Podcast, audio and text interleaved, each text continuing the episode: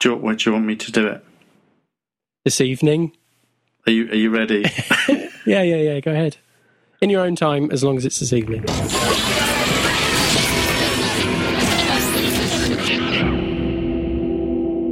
Unanswered.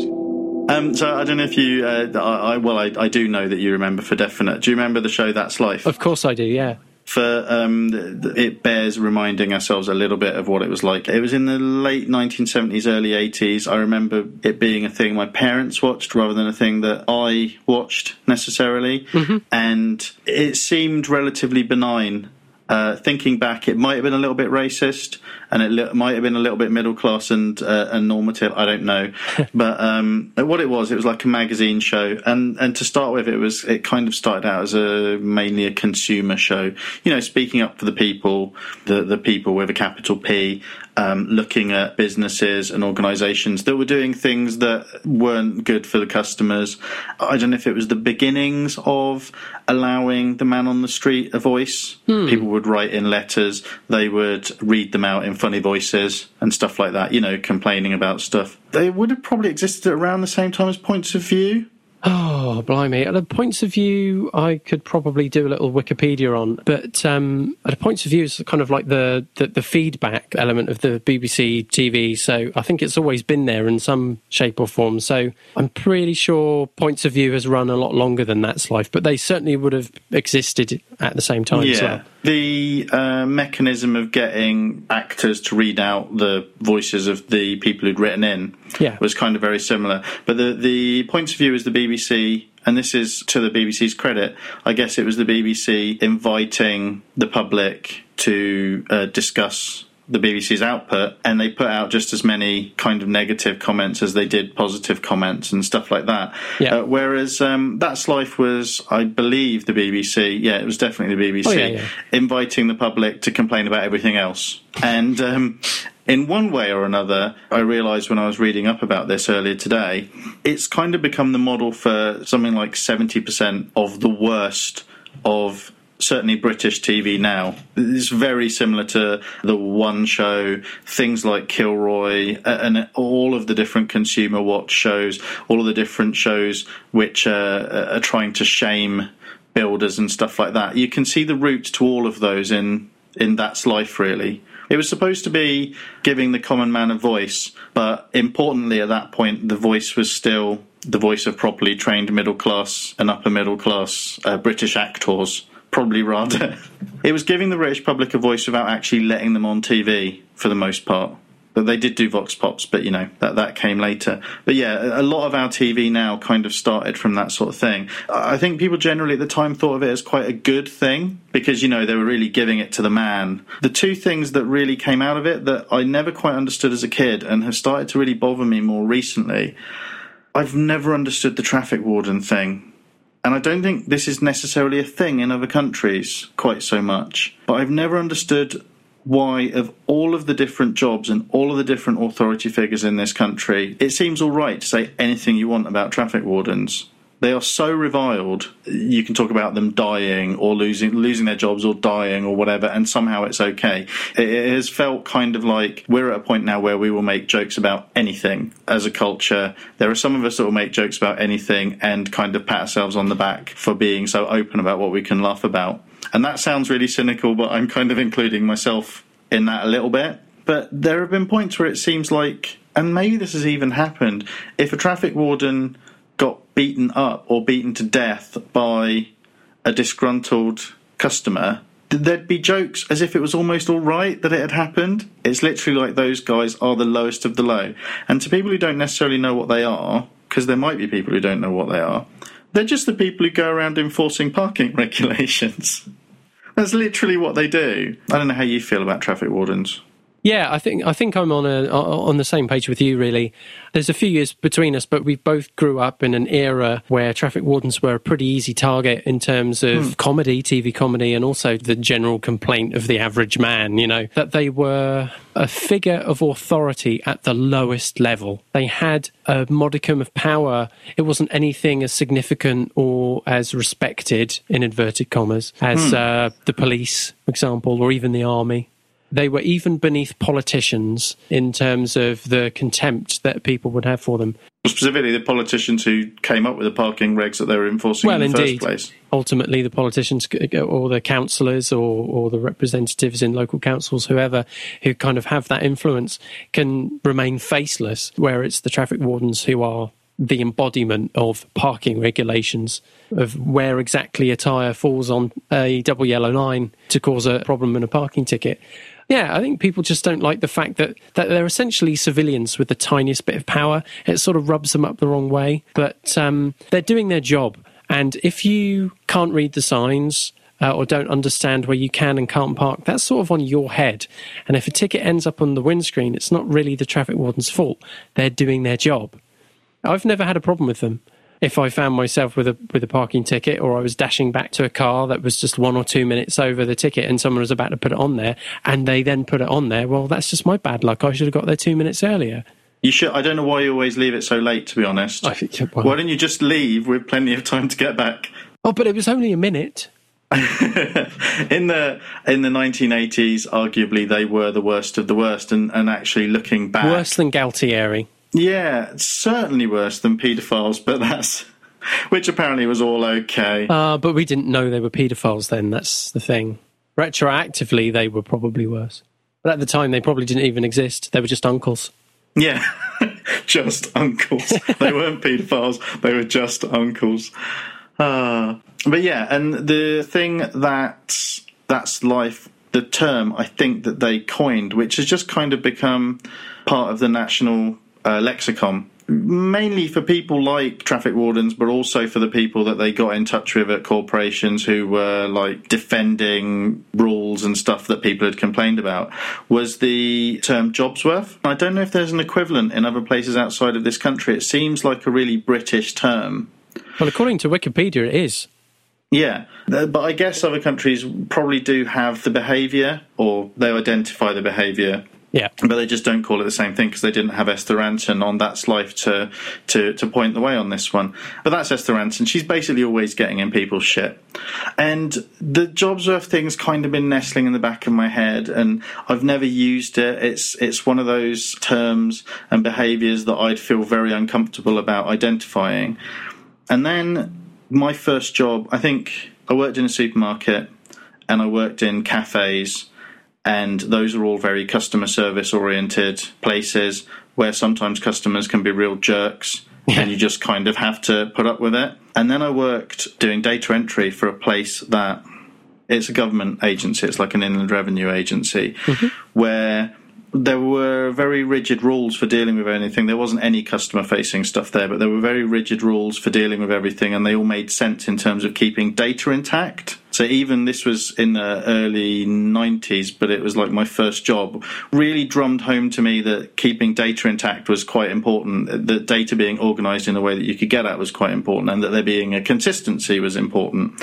So there are rules there that kind of make sense that don't necessarily make sense outside of that environment. So there's this theme going on, and then I worked in retail for a while, and now I work for a university, and we're constantly we're working with computer systems, we're telling people about things, we're constantly being told, well, that's stupid, why does it work like that? And then we have to explain to them that actually the, these are the reasons why it's good that it works like that, etc. As far as I know, nobody's ever said that I was a job's worth. But one thing that I've been very conscious of throughout is that sometimes you're doing things in your job that actually make sense within the context of your job that it would take a long time that like someone who was coming in there might not be able to make sense of and some of those things don't make sense and some of them do like anyone who's worked anywhere has no there have been rules that you've had to follow that don't make sense and there have been rules that you had to follow that actually do make sense if you think about them. And you know and if you're customer facing at all you're going to have had to defend rules that didn't make sense and you're going to have had to defend rules that did.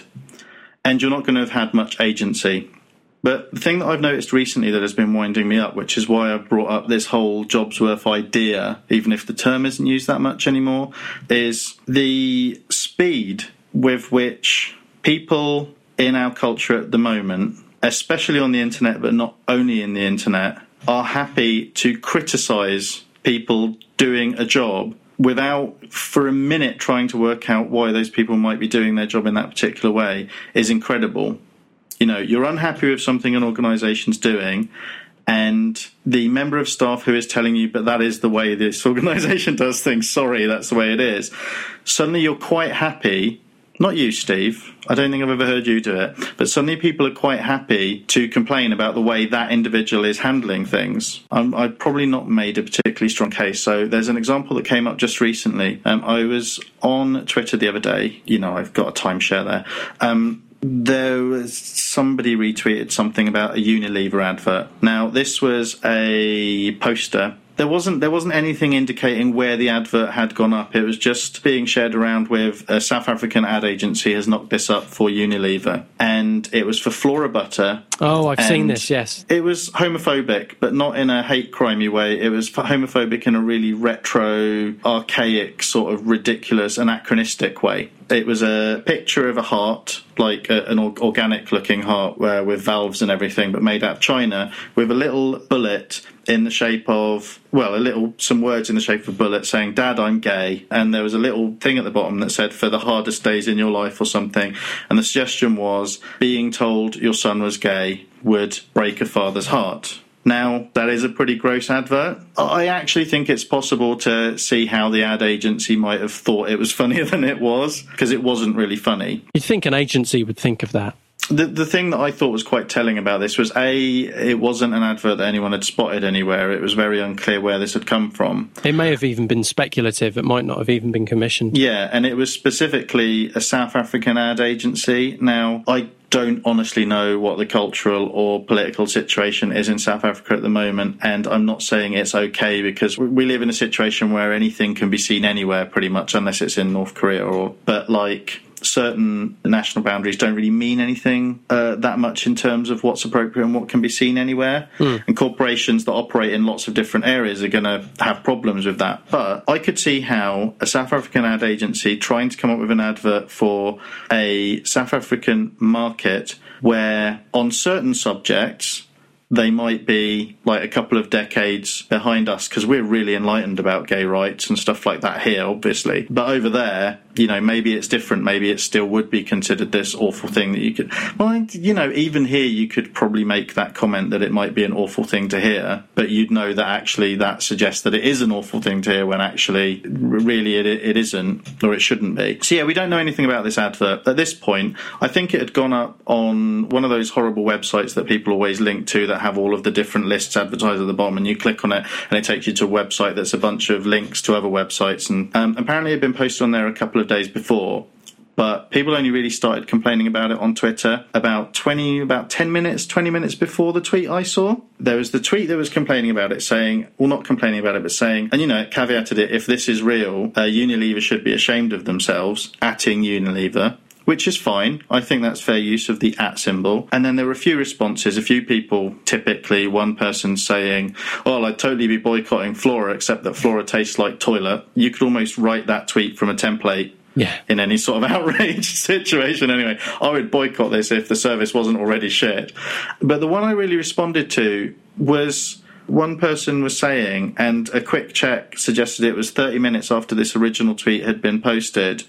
Well, it's shocking. It's actually quite shocking that Unilever haven't said anything about this yet. And I said, because I don't know why, I still get involved in these conversations, which probably says something about my particular dysfunction. I just commented back and I was very polite about it and everything. You know what I'm like on Twitter. And I said, I wouldn't, I wouldn't read too much into that. Like, this has only been a thing, a controversy for 30 minutes. It's quite a big company. It might take a bit longer than that to get an official response. But there were a few responses coming back to me telling me I was wrong because the Unilever tweet, Twitter account was tweeting about other stuff and hadn't said anything about this controversy. They clearly were just ignoring it. And, well, I think, uh, and another person, and I saw of responded to that by saying, well, the guy manning the Twitter account, I was being normative, it could just as easily have been a girl, but the guy running the Twitter account probably isn't allowed to just weigh in on subjects like this the second he sees them. He's the guy who's paid to run the Twitter account. I'm guessing he doesn't have an awful lot of agency. And suddenly I had other people responding to me saying, well, that's ridiculous. Every company must have a public relations thing that says they'll deal with this stuff as soon as it happens. Basically complaining about the way that the Twitter account the way that Unilever, but also the way that the Twitter account was handling this, it kind of tied into this whole Jobsworth thing. But why aren't they doing their job this way? They should be doing their job this way. They should be caring about us,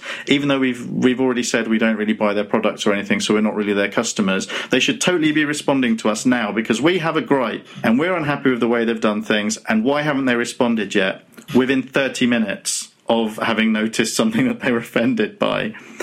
And when I see something like that, and, and it's always been the case whenever I've seen any of these Jobsworth things, that any of these calls of Jobsworth or, well, it's clearly this person's just a little Hitler or something, it's always made me kind of feel like the people talking have never had a job in their life.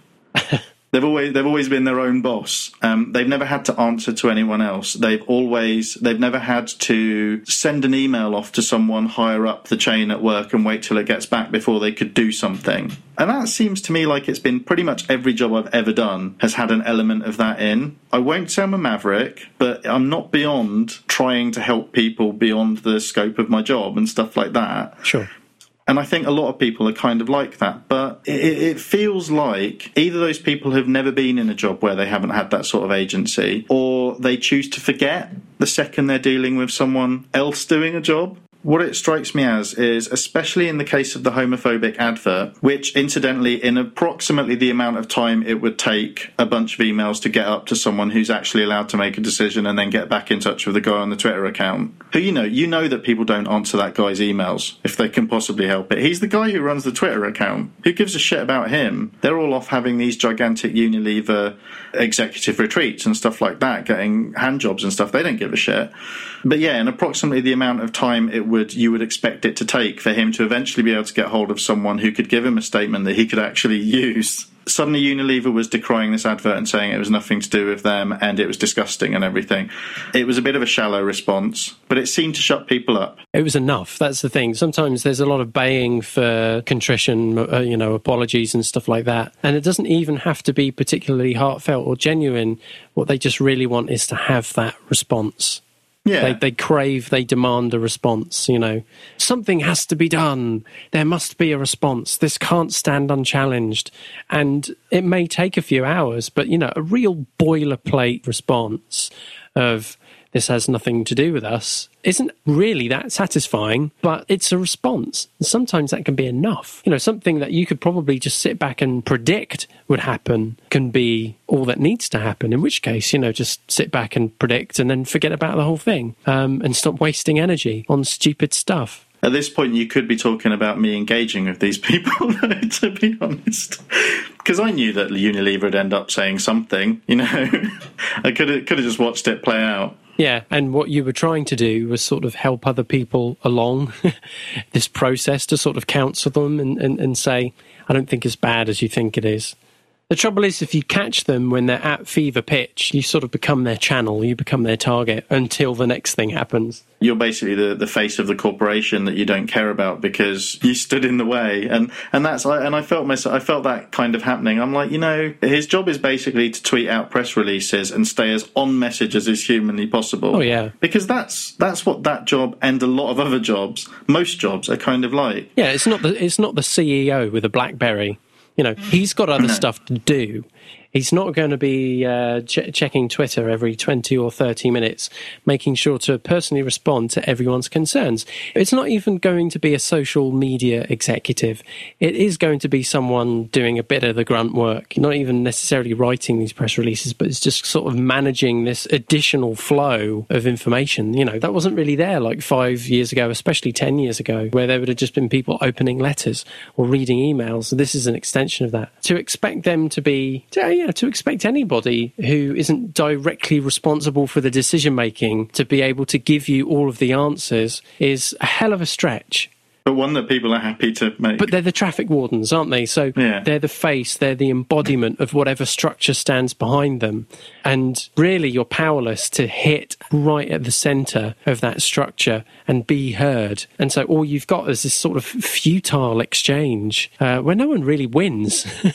Unless, of course, you can go off and have a whinge on Saturday or Sunday night, primetime TV in the 70s or 80s, in which case there might be just a little bit of relief waiting for you.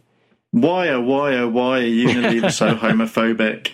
That like homophobia didn't really exist back in the 80s. I mean, it existed. It's just it, we, we, it wasn't important. You know, nobody cared about it really. Yeah, uh, the thing that the thing that people should really remember is most of the time the person you are talking to has probably, like most of us, been working the same job for two or three years at least. Doesn't really know how he got there. Doesn't see any end in sight if you're lucky, they're still trying to do a good job, but most people can't even still want to do a decent job after that much time with no agents. I'm talking about myself again, probably. I don't know.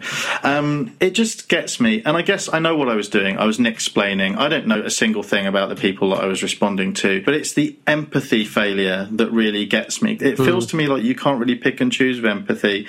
You're either trying to make an effort to put yourself in the shoes of the person you're griping about, or you're not. There are certain things like if someone's got a swastika tattooed on their face, you probably don't need to make the real effort to see where they're coming from because it's on their face. Yeah, it is. It's right there. And we're all kind of busy, and you don't have to love everyone. But if you're going to bare your teeth and go after someone, it might be worth trying to get a sense of what their day is like before you do it. That's one thing that it's still, after all these years of, you know, I no longer go onto forums and do the XKCD thing of feeling like anything that someone says that I don't agree with, I have to fix. But when I see that sort of an empathy fail, I can't help getting involved a little bit. It's stupid. I really need to grow out of that. I don't have the time or the energy. Yeah, who does really? I mean, who does seriously?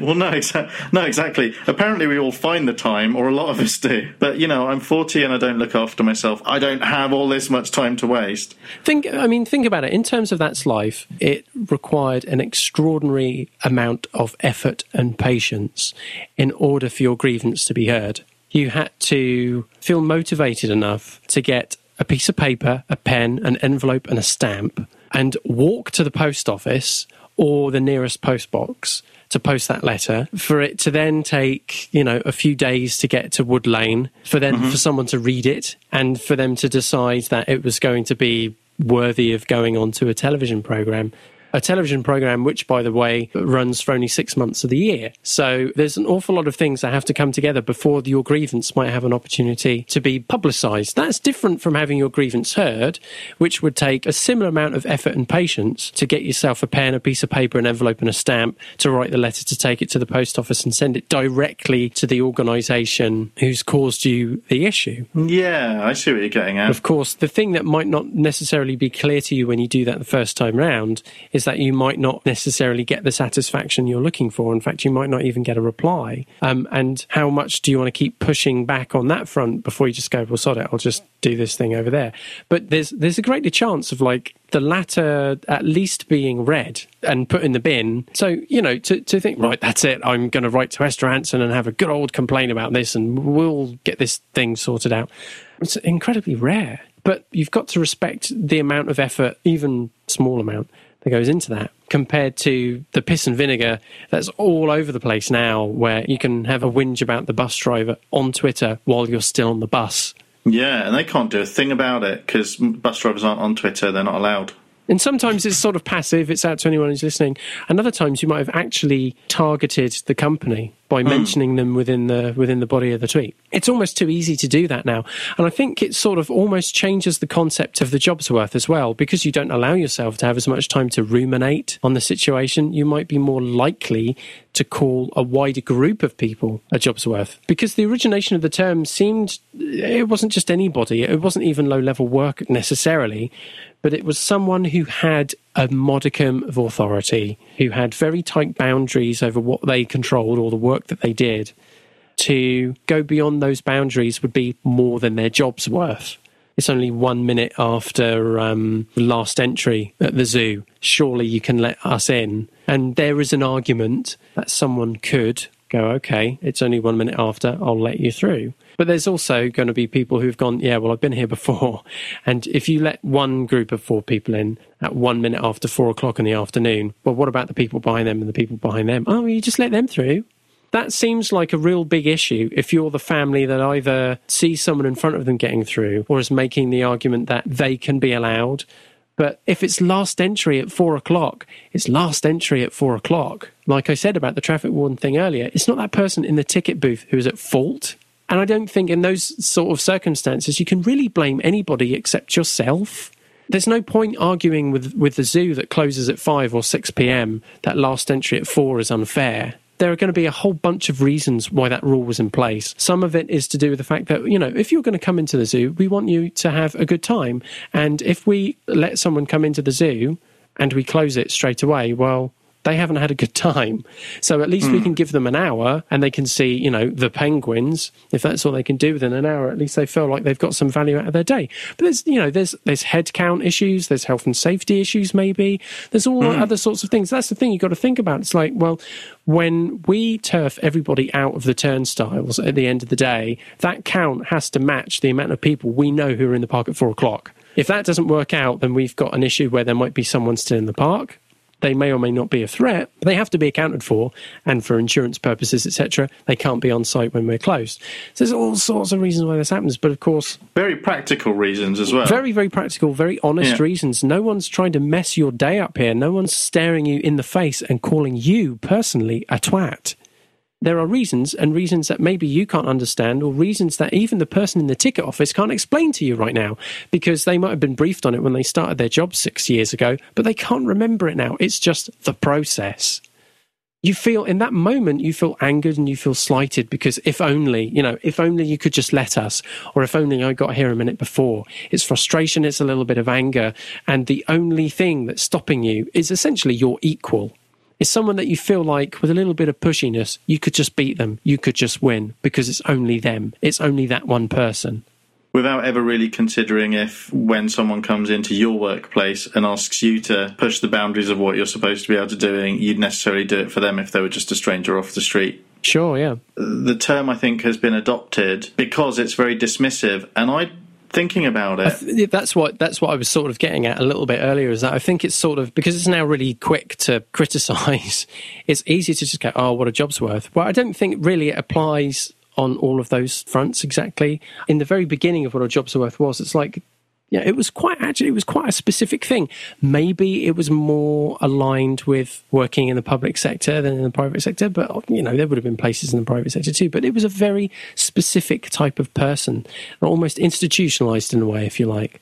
Hmm the thing about that's life, I want to kind of circle back to the actual term itself, but the thing about that's life and that kind of model that makes me sort of more uncomfortable again is the lack of being able to relate to the people you're talking to. Now, okay, as with an awful lot of these things, like the example you gave of the bus driver, well, one thing that has happened with social media is when people have behaved in bad ways, like if, say, the bus driver has done something dangerous or illegal or whatever, there have been situations where people have been caught doing stuff that they absolutely shouldn't have been doing. And in the case of That's Life, the argument for what they were doing, the thing that made it not just pointing fingers and stuff, was that they did sometimes because they were, because it was on telly, because they had like the weight of the BBC behind them or whatever, they did in a lot of cases get help but at the same time, I can't really get away from the fact that it's basically a bunch of a bunch of bloody elitist actors and stuff. No, it's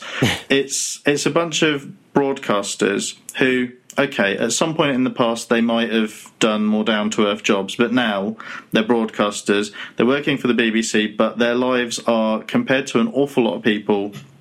Everyone's got a boss. I appreciate that but they have a lot more freedom than a lot of the people that they're getting in touch with and arguing with on behalf of the on behalf of the consumer.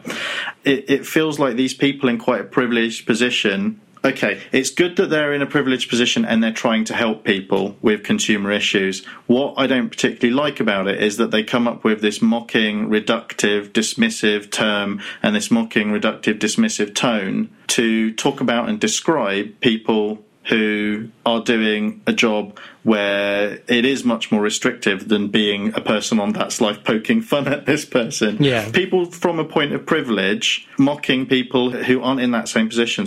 And though it isn't strictly bullying, because it's not personal per se, it has created this kind of tone which I think persists today. And it probably always existed, but like it's like this idea that kind of we deserve better treatment than other people, those people should roll over for us just because we are asking them to, we're telling them mm. to. That's, I think, where I get that feeling that, like, I don't understand who all these people who have such huge expectations of what employees at other companies should do for them. And I can only assume they're all like dot com millionaires who literally get to do whatever they want, and give half of their salary away to charity. They're all rolling around on skateboards. And if someone comes up to them and says, Oh, I don't like the way your company does this, they'll just go, Oh, sure, dude, I'll fix it for you because they've got complete agency all the time. I have to assume all of the people who are complaining about this stuff are like that because otherwise, what the fuck? How would they feel if someone was doing the same thing to them? I think you bring up quite an interesting point there about the unfair balance of power that lies with a program like That's Life. You know, who can look down their noses in this way? I think it would be fair to say that um, even today, but especially in the 60s and 70s and even the 80s, that the BBC was an institutionalized organization with people of good standing, of good blood, of good class, who went to the right schools and the right universities and managed to craft themselves a happy little career in um, in an organisation that wouldn't sack them. They get to live in London, they get to work in London, they get to make very good, important television or radio or whatever. And they swim in different circles. And perhaps um, this is obviously me imagining this. I don't really have any evidence for it. So it's perhaps as much of a reflection of where I stand but um, th- that they may well be thinking, well, thank God I never had to have a job like that, or thank God I will never be in a situation like that. It, it makes it easier for them to do the sneering, I guess. There wouldn't be much empathy there because they they may never have touched a situation like that, and so everything does seem strangely unfair or uncooperative. Where perhaps in every other walk of their life there has always been cooperation. It does smack of bullying in a way. It's just like, well, why can't you? It's only a very small effort. It won't challenge you. Why can't you do that? I'm, I'm only here. You could just do this, couldn't you, just for me? Whereas perhaps in any other walk of life, they probably would have gotten away with it. I, I, mean, I don't know. This is an awful lot of supposition now, but you're right. There is an unfair balance of power because by and large, the people who they will be criticizing as being jobs worth are on the lower end of the pay scale of whatever organization they work in anyway, who are just doing their job. Actually, you know, as much as I can't imagine anyone ever saying it, there's a very good chance if that if someone did say to you, "Sorry, Gov, can't do it. It's more than my job's worth," what they could have very easily said to you is, "No, you're not entitled to this. Who the fuck do you think you are?" Initially on that show, we weren't talking about um, that they weren't necessarily talking about people who were trying to get into places to, to get anything that they weren't entitled to. They were talking about genuine consumer problems and stuff. But culturally, what we're left with now, and this isn't just from That's Life, it's just from the, the it probably sounds a bit ridiculous because, uh, oh yeah, yeah, you two are great. You're uh, you're really sticking it to a program that was out like 30 years ago.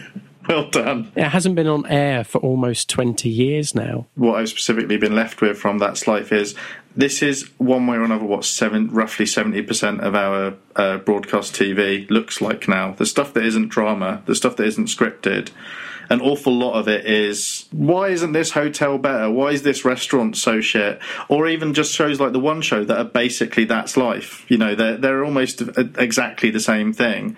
I don't really watch these shows. I'm guessing you watch even fewer of them than I do because when I say I don't really watch them, what I kind of mean is I end up watching quite a lot of them. um, just just not intentionally. They happen to be on the TV and you happen yeah, to be yeah. in the room. I, I might have mentioned it before. It's doorway TV. It's TV that I walk into a room, see it's on the TV, uh, my instinct is to leave, but what happens is I stand in the doorway and watch it instead. and it's kind of ridiculous for me to make the connection between the, the Unilever thing and the uh, and these shows because I, I think they're different cultural things. I think, but certainly for us, it's useful to to pick on that moment in time on on that show where suddenly we were invited suddenly the population was invited to I mean you made the interesting point earlier on about how like you could either send your letter to the actual organization that aggrieved you or you could send it to that's life. Now that's life might fix it for you but that wasn't really why you were doing it. You were less likely to get a response from that's life than you were from the organization. Yep at that point, you're not so much actually trying to fix the thing, you are trying to stand up and have people hear you. It's not showing off as such, but it is, it is more about having people see that you have noticed this injustice or whatever Yeah. than it is about actually fixing it because there are quicker ways to fix it. Yeah, I mean, it's not a label that anyone seeks to own, really. I mean, no one goes to work thinking that they are a job's worth. If they do think that they're a job's worth, then there's probably an aspect of malicious compliance that's happening with them and their relationship to their colleagues and also their customers. And that is perhaps a dark side of them that needs to be removed. But you're not thinking that I'm going to make everybody's life more difficult. You know, I'm not going to do the very best for the customers or, or for the people who I am responsible for or to. It's only a term that comes up and it's only a label that is given in the circumstances of someone feeling embittered. And it's not even it's not even like it's it's a personal exchange. It's not like i am wronged you are the person who has wronged me and i'm going to say to you you're a job's worth. Because that's easy but it's also water off duck's back in the way you're not ever going to tell that story once. I think this is this is kind of like what you were saying. If someone does you wrong and you feel there's been an injustice and they could have just made a little bit of an extra effort, that's the kind of story you are going to want to tell again and again to anybody who has ears. And if you could say it to someone who could make that change for you and to put that person who wronged you into an uncomfortable position, then you do it and you call them a job's worth and you'd belittle them and you'd feel like you'd won. But the trouble is with this stuff, it's all such petty victories. It's such an enormous waste of effort. And it feeds poison into Yeah. everybody's day. Nobody benefits from that. The person doesn't like being called it. You feel a bit triumphant, but it's the sort of triumphant that makes you an asshole, whether you realise it or not. It's like, well, I guess it's the case with a traffic warden. I imagine, well, and traffic wardens are an easy example, but like in most cases, like most customer service situations, you can scream and shout at those people all you want. It's not their job to just roll over and do whatever you want. It's their job to not respond to you in the way that, that strictly speaking you deserve to there. So there's no real victory in screaming in someone's face and them just having to sit there and put up with it strictly speaking, they are doing exactly their job and they're doing a really good job if they don't just turn around and say, I do not have to be spoken to like this. This is a fucking society. Why don't you go away, collect your thoughts, put it in a letter and post it somewhere? Do you know what I mean? It's uh, uh, unfortunately when someone recounts a story like that, I'm, I I am the guy who is most likely to sort of, this sounds self-aggrandizing. It's not really a nice, it's not really a nice trait in me either, but I'm the guy who's probably most likely to say, well, what is it you think the traffic warden Um, oh, owed you in that situation though? Did you know them? Were they your friend? Had they ever met you before? Or, or are you just another one of the hundreds of people they're going to have to potentially deal with on that day? I'm sure there are people who do that job the way there are people in who do every job who get off on the authority, but probably not that many because if you were really the sort of person who got off on authority, you probably wouldn't become a traffic warden. I think there are a few people that get off on the authority, and we uh, sort of experience them and then apply their personality to everybody else To in similar everyone, yeah. roles. I think it's almost a cliche to refer to um, receptionists in doctors' surgeries as as the little Hitlers, as the ones. Oh ones. God, I've done that as well, so I take almost everything I've said today back. Um, there's a, a, a real perfect little case of a bad experience. You know, sometimes you can phone up and you're you're seeking an appointment, or you need either with your GP or practice nurse, or um, and you can get them on a good moment, you can get them on a bad moment. But you've got to think these people actually have a, a terrifically tough job because they're dealing with people face to face and they're dealing people on the phone, and they all need to see someone immediately yes, they're not medically trained to decide whether they are or aren't in greatest need, but they're the front line. They're the first person that you speak to. And no doubt they are under enormous pressure from the doctors in that surgery to get it right. Well, why did you give this person uh, an, an emergency appointment? They just had a tiny scratch. And it's the receptionists who have to be that filter. They're going to put up with an awful lot of shit The worst of society they have to deal with. pretty much. And they have to try and do that in as pleasant a manner as possible. It's no wonder that sometimes they just find it real tough and they might be getting passive aggressive with you, whether you deserved it or not, you know, and it's not right that it should happen to you. you know, on their bad day when really you just needed this thing solved. Maybe we all just need to react to stuff better, but we all have our weak moments. Mm. So, I mean, so again, I mean, it's a cliche, but it does exist and it is true. But like you said, it does require that little nugget of empathy to just understand what pressures they might be under. Oh, absolutely. Why they have to do something the way that they do something. It's not to deliberately mess with you. You need to fit within a structure that you wouldn't normally, you know, as a member of the public, as Joe Public, you wouldn't have to handle day in, day out. But this is, you know, you interface with it, you come in it at whatever angle you like, and it's down to them to filter you through the system in the correct way. Sometimes that might work, sometimes that might not work. That's like another perfect little cliche of, of people who, and, uh, you know, and some of them will, I think, they will feel more important because you know, oh yes, I helped keep this place together, sort of an attitude, you know. Mm. And I very much doubt that that's going to be the attitude of someone who's only worked there a year. But that's probably the attitude of someone who's worked there for twenty and is just waiting for their pension. Do you know what I mean?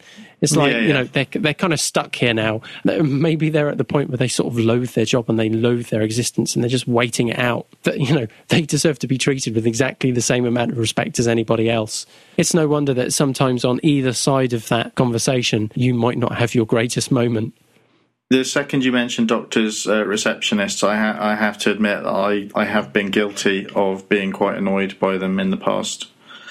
And and I have I have thought all all of these very reductive things that we're thinking about. I've even kind of maybe been guilty of the other thing that I uh, the other thing that that kind of bothers me about this behavior of calling other people out on how they're doing their jobs that we're talking about, the way it is now, not necessarily the way it was back when it was just Esther Rantzen and her bunch hmm. going on about it, is whenever you're on the side of this argument where you're you're kind of trying to stick up for the people who work at a company who are getting it in the neck for a decision that the company's made, the thing you'll quite often hear is, well, you know, they don't have to do that job this person, they're probably getting thousands of, if say people aren't responding to your emails quickly enough, or you're not getting the res, you're not getting treated like the delicate and unique snowflake you think you're supposed to be treated like, and you sort of say, well, you know, they're probably dealing with hundreds of calls a day. It's probably pretty difficult. They might be really busy. This this is uh, going to be a high traffic time for them. And then the person will say,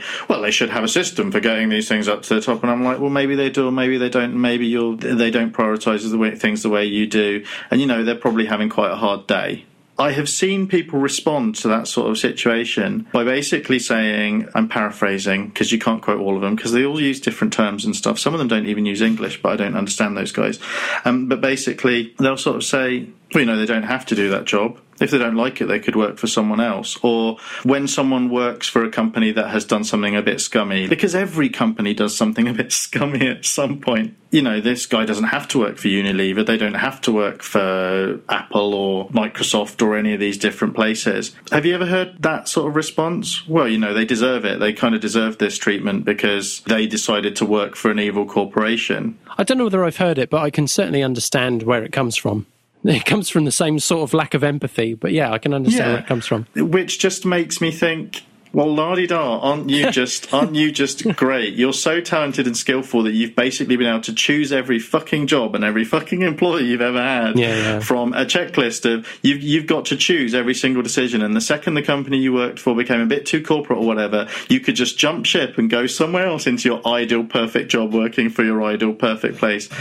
It is very odd, and it's so far from my worldview. Oh, the other thing, and it's possible this is where this almost relating to the guy doing the job to a fault that I do is for one summer I worked, I did telesales because oh, I had right. to it was between my first year and second year at university, and it was a hateful job, and I hated it. And the only thing I can really say that makes me feel slightly better about it is that I didn't make a single commission. It was for a timeshare company, and it was really scummy even at my uh, uh, most idealistic, I have never thought of my fellow people who worked there over that summer, even the ones who were really, really good at it. I have never thought those guys are evil. Whenever you talk about that sort of thing with anyone, that's the point at which you really hear people's stories where they think they are at their most pithy and anti the man because people are really happy to tell you how they handle telesales calls that yeah, this person called me up and I said no, thank you and fuck you, or oh, and I I said this very pithy thing that actually probably wasn't that pithy, and they probably heard some variation of it hundreds and hundreds of times. But well done, you, someone who is doing a job that you couldn't imagine doing in your life and about maybe 1%, I was going to say 1% of every 100 people, maybe 1% of every 100 people who are doing that job actually likes doing it and is doing it because, you know, they thought one day, you know, what sort of job would I like to get into? Oh, I'd like to get into telesales. And the rest of them are kind of disgusted with themselves before every call, disgusted with themselves after every call. Well, maybe not disgusted because nobody can really live like that. But these aren't jobs that people tend to do for a really long time. Means to an end stuff. Yeah, and if someone has had to do it for a really long time, it probably means their life isn't as great as yours. I'm never impressed by those stories when people think they're so clever. There are ways to stop a call like that without taking someone's dignity away from them. And the truth is, you haven't really taken the dignity away from them because if they've been doing it for more than like 10 calls, they've got a thick skin to that stuff anyway, and you didn't really impact on them anyway. As I said earlier, it's, it's like that sort of petty little victory of feeling like your power was taken away from you, so you've got to take it away from them somehow. Mm. No one wins. You both end up with less power but the mm. difference is, of course, is that no one did it to you deliberately, but you're doing it deliberately back, which really doesn't put you in the best light at all. And practically every sort of story that we've recounted this evening has, has always put the complainant in the worst light. I, I think so. That's not necessarily to say that every complaint is without merit, a lot of them are with merit. That's yeah. the thing, and it's just like you've got quite often a genuine grievance, and you turn into an arsehole about it. I understand why those calls are an invasion, and I understand people getting angry, and I think you get to be angry a couple of times before you go X directory or get rid of your landline. You know what I mean? It's sure. Um, I, I, can understand anger and I can understand abrupt responses or just hanging up on someone. But once you're like actively taking the piss out of them or calling them names, you've kind of missed the point of why people do stuff like that. It isn't because they enjoy it. Except when you encounter someone who really does enjoy that job and is willing to go the extra mile to try and make a sale I won't take the piss out of them, but you don't have to be nice to those guys. You know what I mean? I've had people like when they thought that it was only my wife in the house, two guys intrude over the doorstep because she didn't actually close it in their face. They pushed into the hallway, and I found them there. You know, if I'm and I know we feel differently about the charity guys in the middle of town, but there are some of those guys who I don't know if we feel that differently. Oh, do we not? Okay. um, but if you're actively standing in the way of someone, which, you know, I don't think you're actually allowed to do, and they clearly have made it clear they're not interested, and you still badger them, you're enjoying your job too much. My little pushback when I did telesales was I wasn't very good at it. The victory on your front then is that you weren't very good at it, but you still got paid. Oh yeah, yeah, my very small amount of salary. it was it was beer money. That was I wasn't doing it to stick it to the man though. I just really wasn't very good at selling timeshares. There was a point. I think maybe was there a point when I even tried? I don't know. I I don't. I just. I have been very good at sales. Working in retail, I was pretty good at it, but you can be in a retail environment and you can sell stuff to people, but it's within a more permissive environment. And then yeah. there's that aspect of sales, which is like the Glengarry, Glen Ross thing. You've got to hunt them down, you've got to nail them down, you've got to make yeah. them spend. Very bizarre sort of relationship. Always be closing. I can't. I, I can't put my head in that space. I personally, I can't understand where the joy comes from. It is a little bit strange, and I don't think long term it's the way capitalism works, sustainable model. When you're selling something to someone that they don't need, it only really makes them feel good for the duration of the time that they're buying it off you. It doesn't yes. bring any continued joy into their lives. Or if you're selling something to someone that they actually want, that's a good thing and it will keep them happy every time they look at it, maybe. This is maybe another reason why I'm kind of down on this whole attitude it might have been when I worked in a shop because one thing that happens when you work in a shop, probably any shop actually, but specifically one of those, like one that isn't a supermarket, one that has uh, unusual items on sale and stuff like that, is the price is the price that's marked on there. There's been a, a markup applied to it. I worked for a chain. You didn't really have any flexibility on the price of things. very few days, but certainly never a week went by where someone that you had never seen before didn't think that they somehow merited coming in and trying to haggle with you on the cost of things or trying to convince you that, that your store had somehow let them down in some way so they were entitled to something more than just a straight refund on on the price they paid on something.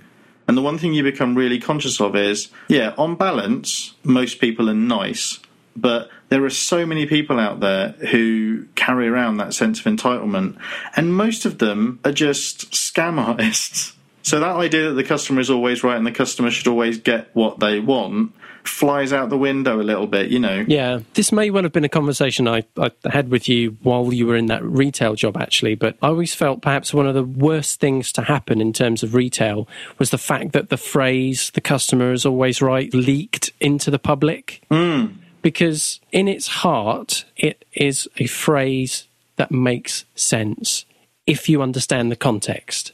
Work with the customer, satisfy the customer as best you can. Mm-hmm. Whereas once that leaked out into the public consciousness, from the customer's point of view, it just meant that I can get anything I want, however I want, whenever I want, because I'm the customer, which isn't the case at all. There are, Yeah. plenty, there are plenty of things, there are plenty of barriers in your way that means that actually, no, you're not right. You know, one of those may well be, well, the price is nine ninety nine, so nine ninety nine is what you're going to pay for it. But yeah, I always felt like that should have remained secret because once it goes out into the open and gets misinterpreted, it's going to be that blunt instrument that beats you on the head every time you know you have an exchange that isn't going particularly well. Somebody, well, I'm the customer, I demand Yeah. satisfaction. It's like, I well, want to talk to your boss. which is always the worst, isn't it? Because it's like you're telling them exactly what the boss would tell them, but because you're not in a significant enough position of power, someone else is going to have to repeat all the words you just said in a slightly different order. I wonder if this is something that travels because th- there are certain things in American retail culture and business culture that actually probably really work, but by the time we get to them, they're just management speak bollocks that people who don't really understand them spout because they make them feel clever. And in almost every training session you end up in, or um, uh, when you're part of a big organization, especially, or one thing I found when I worked in retail, whenever a new personnel manager came in, you'd get this battery of meetings you had to go to, and new sort of policies or new uh, role playing scenes you had to play out, and all of that stuff. And understandably, everybody around me would always be like, well, this is just bollocks. This is stupid. What is this? This is a load of American claptrap when you looked at these ways of running teams or whatever that, that people were talking about, if you had even a remotely sympathetic eye, you could see how these are exactly like the customer's always right thing you're talking about. They weren't supposed to be the text, they were supposed to be the subtext. And I've had managers who do this where they tell you during your appraisal or whatever, oh, I want you to be doing this because uh, it, it's good for you to be motivated and they're not supposed to tell you that. They're supposed to tell, they're supposed to get you to do the thing, and that's supposed to motivate you. That's what their training was supposed to teach them how to do. But because they didn't understand that, they're showing you the trick at the same time as they're trying to play the trick on you, and it just doesn't work. Yeah, it's the equivalent of reading the script, but reading the directions as part exactly, of the dialogue. yeah. and it's it's kind of that. It's like no, the the thinking behind this, we're blaming the Americans for this, and you know they're to blame for a lot of things. We're blaming the American self help people or the American management culture people. Um, for this stuff we're hearing, but if you were getting it firsthand from the person who came up with it, who is running a company based on these principles, and that company is doing really well, it'd probably make slightly more sense. Or if you started working there and this culture was just happening to you rather than you having it explained to you, mm. it'd probably make perfect sense. But no, you're getting it from somebody who read the book and now is selling their wares to your employer as a consultant, but not really doing a very good job of it. That's exactly right. I think you're right about the customer is always right. I don't think the customer is ever supposed to hear that. It's just a way of tricking your employees into being a bit more customer oriented. Like when you hear someone say, Have a nice day in an English voice. I suspect that the way that was supposed to work was you were supposed to feel like you wanted them to have a nice day. Like when you're in a restaurant and the waitress comes round to you and asks in a sort of disinterested way, Is everything all right with your food? And you know that they're asking you because they are supposed to. Yeah. Whereas maybe the first few people who did that really cared if the food was good because they're the person who owns the place and they, they want to make sure everyone's happy. These things don't translate. They're, you're not supposed to see behind that particular curtain. I always think of it as my first my first telesales call. Actually, it wasn't my first telesales call, so I lied to you. You used to have these sheets torn out of the phone book that they brought round to you, but you had this script that suggested that they'd been selected. Hmm, yeah. And then throughout the script, there were little questions that weren't delivered as questions that were there to work out if they were eligible for your offer. Because they hadn't been selected, you were just doing them in alphabetical order.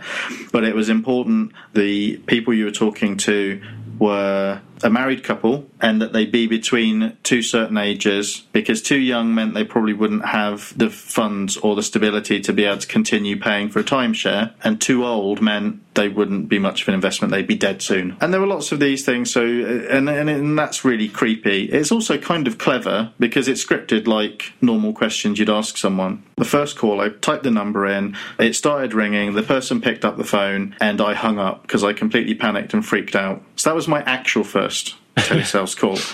My second telesales call, a woman answered. There was a noise in the background. I didn't know if it was a TV or something else. It was, uh, you know, there was obviously something going on in the background, but I didn't really know what it was. And she said hello. I started going into my script, and she let me. And then I got to the bit where I checked that there was a Mister, whatever her name was, and asked the question about the age. It kind of runs on. This is about 10 or 15 seconds into the call, which is quite a long time, actually, Sure, yeah. when it's a complete stranger you're talking to. And she went really quiet, and then she said, Is this some sort of a joke? Because that wasn't on the script. That wasn't one of the answers she was supposed to give me. I said, um, No, it, it, it isn't a joke. I just have to ask these questions. And she said, This is my husband's funeral. And the noise I'd heard in the background was the wake Well, the good thing about a first telesales call like that is it is literally uphill from there. I never had a worse call than that one. when you made those calls, did you ever make a call to a number that just rang and rang until it went to an answer machine or no one picked it up? This was a really long time ago, so I don't know if people really had answer machines. But there were lots of situations where no one picked them up, and you just had to. I think you had to give them like thirty seconds or Sure. something like that. Well, there, there could be the occasional situation where someone didn't pick up because they were dead. So that could be worse.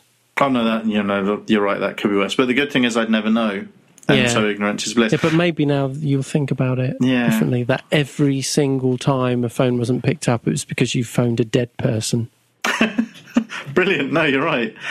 Uh, the one thing I had never considered until just now, because I really thought that was the most awful thing I'd ever done to anyone, probably, is strictly speaking, I didn't actually ruin her day. That was probably one of the least bad things she was having to deal with that day. So, You probably gave her a nice little anecdote. She might not have Yeah. felt like that at the time, but you know she's got that now, and you, Yeah. you got to play a role in that.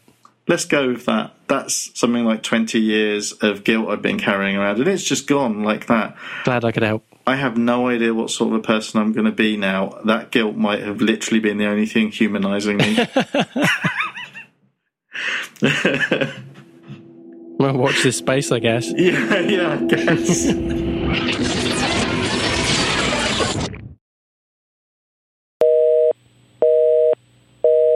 Fuck knows what the next show is going to be like. I'll be Skyping you from prison. Oh, the state of prisons, eh? Letting people Skype each other, huh? Yeah. Speaking as a taxpayer, I get the feeling, if that were the case, the slight outrage that people sometimes feel that you have to deal with on social networks might be the least of the social behaviours I have a problem. Oh, might surprise us all and become, you know, the king bitch or whatever it's called. It's called a queen bee in ladies' prisons. I don't know what it's called in men's prisons. The big dog? I might be the big dog next time we talk. It is so hot here. It's fucking ridiculous. yeah, I, I, I, find myself at the end of a recording session being gently glazed. Don't take this the wrong way, and it is literally the first time I've ever done this. But I had to take my shirt off quite early, so so that whole prison thing at the end kind of hit me a little bit close to home. Because the rest of the conversation we were having, I felt quite neutral about being a hairy, topless man in here. But once we were talking about prison right there at the end, it seemed a bit too a bit too fitting. a bit too real for you. I was picturing myself on the bunk talking to you via Skype in just my pants, sitting on someone else's naked back, probably. yeah, with your uh, with your crew. yeah, my crew of other little hairy Greek dudes. Yeah, I, I'd be like their alpha. They'd have to be really little for that to be the case, though, to be fair. You- you'd have to be their alpha, Yeah. so you'd be their alpha papa. Oh, God.